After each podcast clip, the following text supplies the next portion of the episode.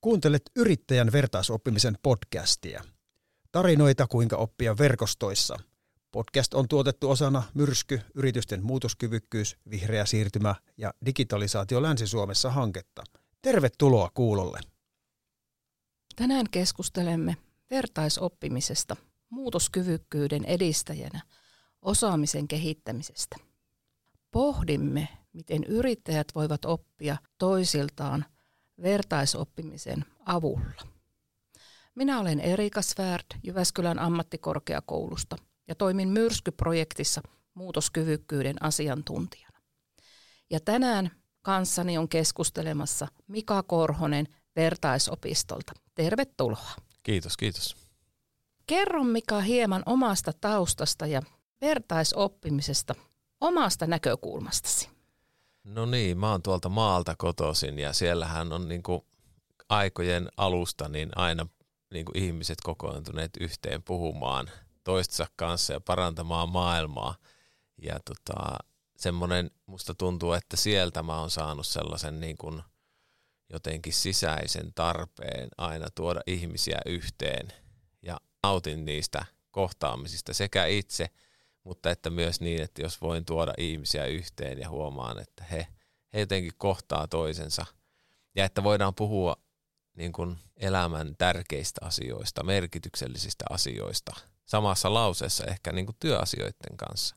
Ja että siinä ei tule semmoista suurta eroa sille, että puhutaanko töistä vai lapsista vai perheistä vai mitä on elämässä sattunut, vaan että niitä voidaan mukavasti sekoittaa ja kohdata tavallaan toinen toistamme – niin siitä, siitä varmaan niin kuin vertaisoppiminen on, on niin kuin noussut alun perin. Mutta sittenhän me 2019 jotenkin huomattiin sellainen ilmiö Jyväskylässä, että, että täällä oli projektipäälliköitä ja, ja projektiosaajia, jotka oli yhteen ja opetti toinen toistaan. Ja me ruvettiin kummastelemaan vähän sitä ilmiötä, että hetkinen, että onko tässä nyt jotenkin, jotenkin uusi oppimisen muoto ammattilaisille. Ja ja tota, sitten me lähdettiin sitä tutkimaan, että mitä tässä nyt oikein tapahtuukaan. Ja, ja tutkittiin ensiksi Sitran kanssa sitä ää, osaamisen aikahankkeessa ja ajateltiin, että kyllähän meidän pitää löytää siihen niin semmoiset minimirakenteet ja se, se oli sen hankkeen tarkoitus silloin. Ja, ja tota, sitten Työ 2030 ohjelmassa, joka on Sanna Marinin hallituksen käynnistämä tämmöinen – kymmenen vuoden ponnistus suomalaisen työelämän eteen, niin jatkettiin sitä työtä ja sitten Suomen yrittäjien kanssa ja Jamkin kanssa ollaan tehty kokeiluita erilaisissa hankkeissa ja, ja tällä hetkellä työskennellään työ- ja elinkeinoministeriön kanssa osaamisen tunnistamisen alueella, että miten siellä tätä vertaisoppimista voidaan käyttää. Tavallaan tämmöisiä niin kuin Esson paarejahan, niitähän on aina ollut, mutta mitä me on tehty – niin me on tuotu, otettu tavallaan se vertaisoppiminen ja se ilmiö ja te, tuotu se niin kuin ammattilaisorganisaatioihin ja edelläkäviorganisoihin niin kuin oikeaksi työkaluksi. Että se ei ole vaan semmoista niin kuin vaan jutustelua siellä täällä, vaan että miten tätä voidaan käyttää oppimiseen ja organisaatioiden muutokseen.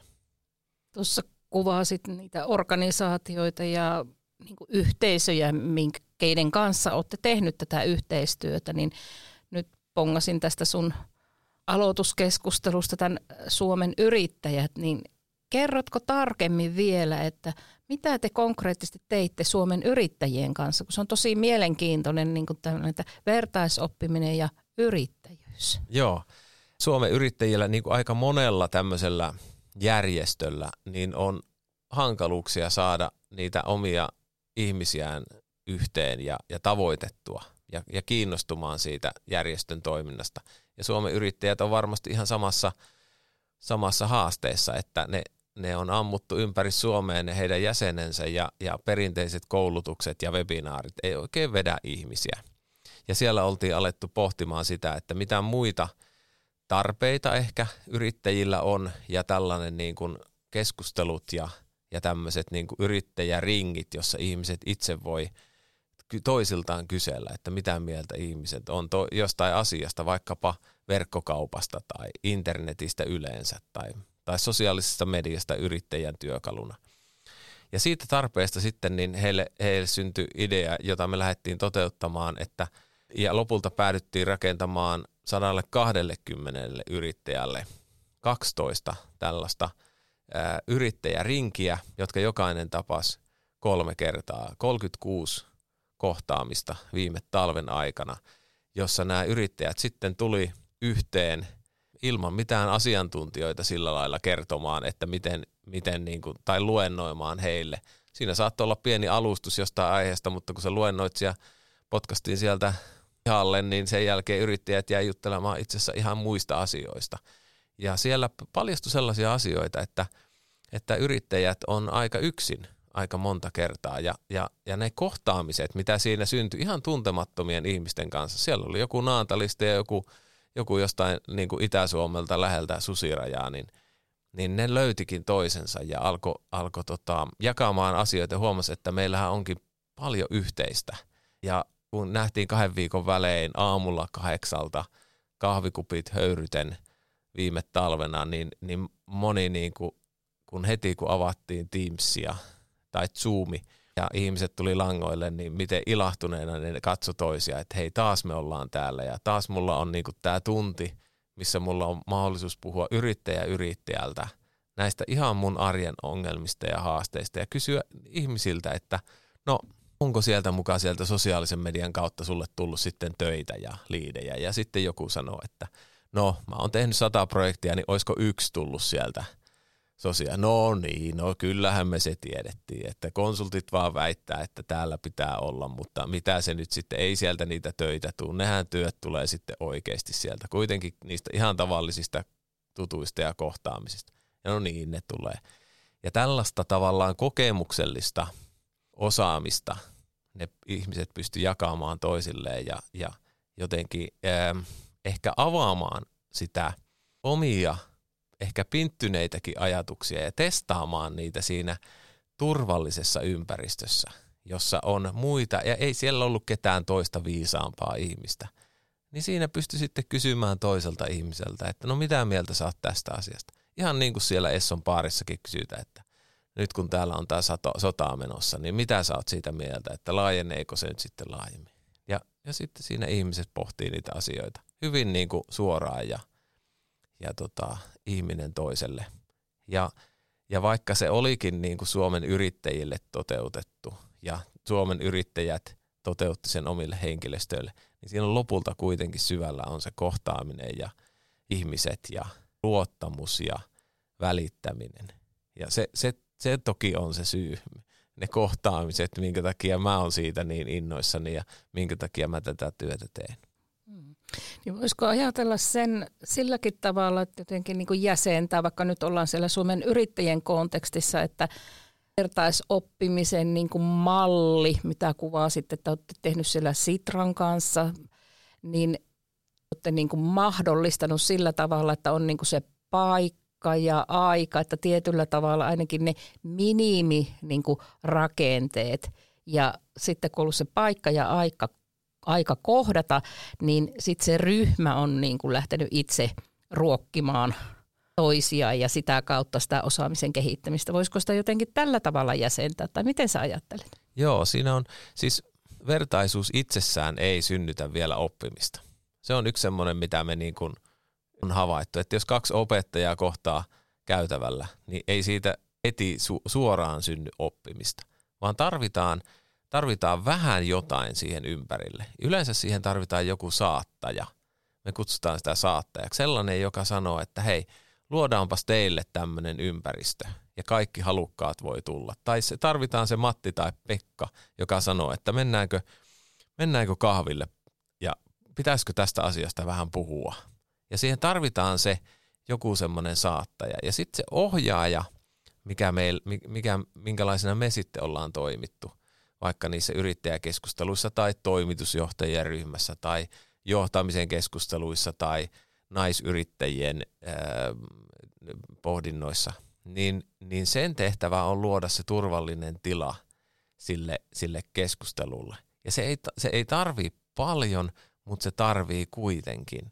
Siinä on tavallaan jonkin verran semmoista pientä mystiikkaa, että, että no mitä sellainen hyvä ihminen, joka itsensä asettaa taka-alalle, joka saa iksit siitä, että muut kohtaa, niin mitä se siinä oikeasti tekee, kun se näennäisesti ei tee juuri mitään.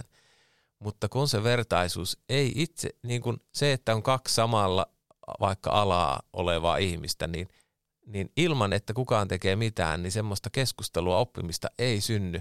Niin siihen jotain pientä tarvitaan. Ja tämä pieni me on nyt sitten mielestämme onnistuttu määrittelemään. Ja sitten nyt meitä siis kutsutaan aika monenlaisiin paikkoihin ja ympäristöihin, jossa näennäisesti rakentaan keskustelua vaikka opettajien kesken tai yrittäjien kesken, mutta – sen syvällä on halu saada ihmiset puhumaan toisilleen ja kohtaamaan ja luomaan luottamusta toistensa kanssa.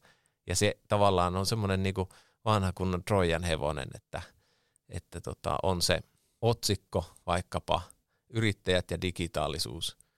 Ja sitten sen avulla tu- saadaan ihmiset tulemaan paikalle ja sitten ne lähtee siinä, että vau, olipa hienoa jutella. Mielenkiintoista ja sitten kun – käännetään katsetta vielä enemmän sinne tulevaisuuteen ja kun tämä maailma on vielä monimutkaisempi ja epävakaampi, epävarmempi, niin millaisena sä näet tämän vertaisoppimisen niin kuin osaamisen kehittämisen välineenä, kun mennään, katsotaan vielä enemmän tuonne tulevaisuuteen. Teillä on hyvä tällainen niin kuin startti ja puusti tällä hetkellä, mutta kuvaatko sitten vielä sitä tulevaisuutta? No minusta tuntuu, että tällaisia oppimisen muotoja ja ympäristöjä on tarvittu aina. Niitä en tiedä muistatko tai muistaako kuulijat tämmöisiä, kun lähdettiin Liesuun. Sehän tarkoitti sitä, että jokaisessa kylässä oli tämmöinen kyläkeinu, joka oli siis äh, semmoinen nuorison kokoontumispaikka. Ja sitten sanottiin, että lähdetään Liesuun. Liesu on siis se kyläkeinun nimi. Ja se toimi siis sellaisena ympäristönä, missä nuoret, paikalliset nuoret pysty turvallisessa ympäristössä tutustumaan toisiinsa, luomaan sosiaalisia suhteita ja, ja, ja sieltä syntyi paljon pariskuntia. Ja vaikka se oli vaan näennäisesti vaan keinu, kyläkeinu, niin siltä se niin kuin toimitti jotain tarkoitusta. Sillä oli joku syy, minkä takia se oli siihen kylälle rakennettu. Ne miehet ja ukot ja akat, ketkä oli sen sitten talkoilla rakentanut, niin ne tiesi, että tällainen tarvitaan, että nuoret voi siellä kokoontua, että siitä syntyy tätä ja tätä. Ja, ja, tai lavatanssit oli toinen. Ihan samanlaille, että joo, kyllähän siinä se musiikki ja muu, mutta oikeastihan ne oli ympäristöjä, missä sitten syntyi parisuhteita ja, ja niin edelleen. Ja, ja nämä tällaisia muotoja ja ympäristöjä on tavallaan aina tarvittu ja niitä on luotu. Ja mitä nyt vertaisoppiminen tekee, niin se vaan tuo tämmöisen yhden mallin. Yhden tämmöisen, niin kuin, jossa näennäisesti järkevä aihe tai keskustelu tuodaan yrityksen sisään tai organisaation sisään tai ammattilaisten välille. Mutta todellisuudessa sillä on paljon syvällisemmät merkitykset, joka vie meidän yhteiskuntaa juuri oikeaan suuntaan koronan jälkeen ja nyt tässä yhteiskunnassa, jossa siirrytään pikkuhiljaa niin kuin tietoyhteiskunnasta kohti vuorovaikutusyhteiskuntaa. Ja me tarvitaan lisää tällaisia paikkoja, jossa me voidaan kohdata toinen toisemme, jakaa tietoa, pohtia todella monimutkaisia asioita yhdessä toinen toistemme kanssa ilman, että meillä on sitä joku neuvoo tai kertoo tai sanoo, että no tämä nyt on selvää, minä osaan oikeat vastaukset.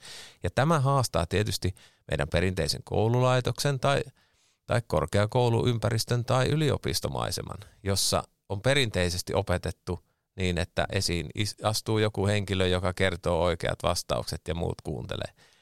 Ja varmasti tällaista monimutkaisten asioiden käsittelyä, ymmärrystä, sellaista aktiivista elämäntapaa, jossa meistä jokainen yrittää ymmärtää kaikenlaisia ihmeellisiä mekanismeja maailmasta. Ei ole vaan niin passiivinen – tiedon vastaanottaja, mitä ylin johto tai meidän yhteiskunnan johto meille antaa, vaan me ollaan aktiivisia niin kuin yhteiskunnan jäseniä, jotka koko ajan yrittää saada selkoa siitä, että mitä meidän maailmassa tapahtuu ja mihin suuntaan me oltiinkaan menossa. Ja tämä luo yhden ympäristön, vertaisoppiminen sille, jossa se voi tapahtua.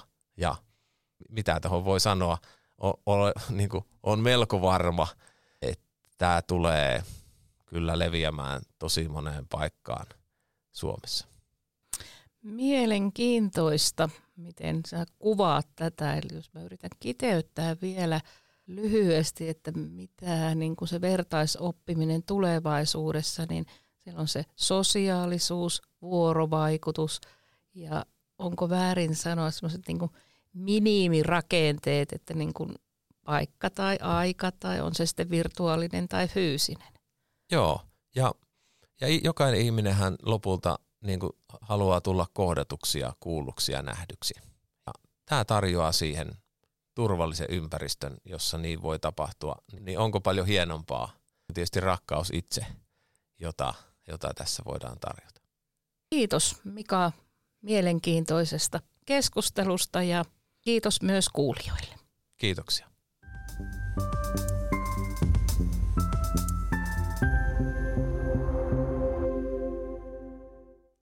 Kuuntelit yrittäjän vertaisoppimisen podcastia, tarinoita kuinka oppia verkostoissa. Toivottavasti sait inspiraatiota. Lisää yritystarinoita löydät sarjan muista podcasteista. Podcast on tuotettu osana Myrsky, yritysten muutoskyvykkyys, vihreä siirtymä ja digitalisaatio Länsi-Suomessa hanketta. Hanke rahoitetaan React EU-välineen määrärahoista osana unionin COVID-19-pandemian johdosta toteuttamia toimia. Kiitos kun kuuntelit.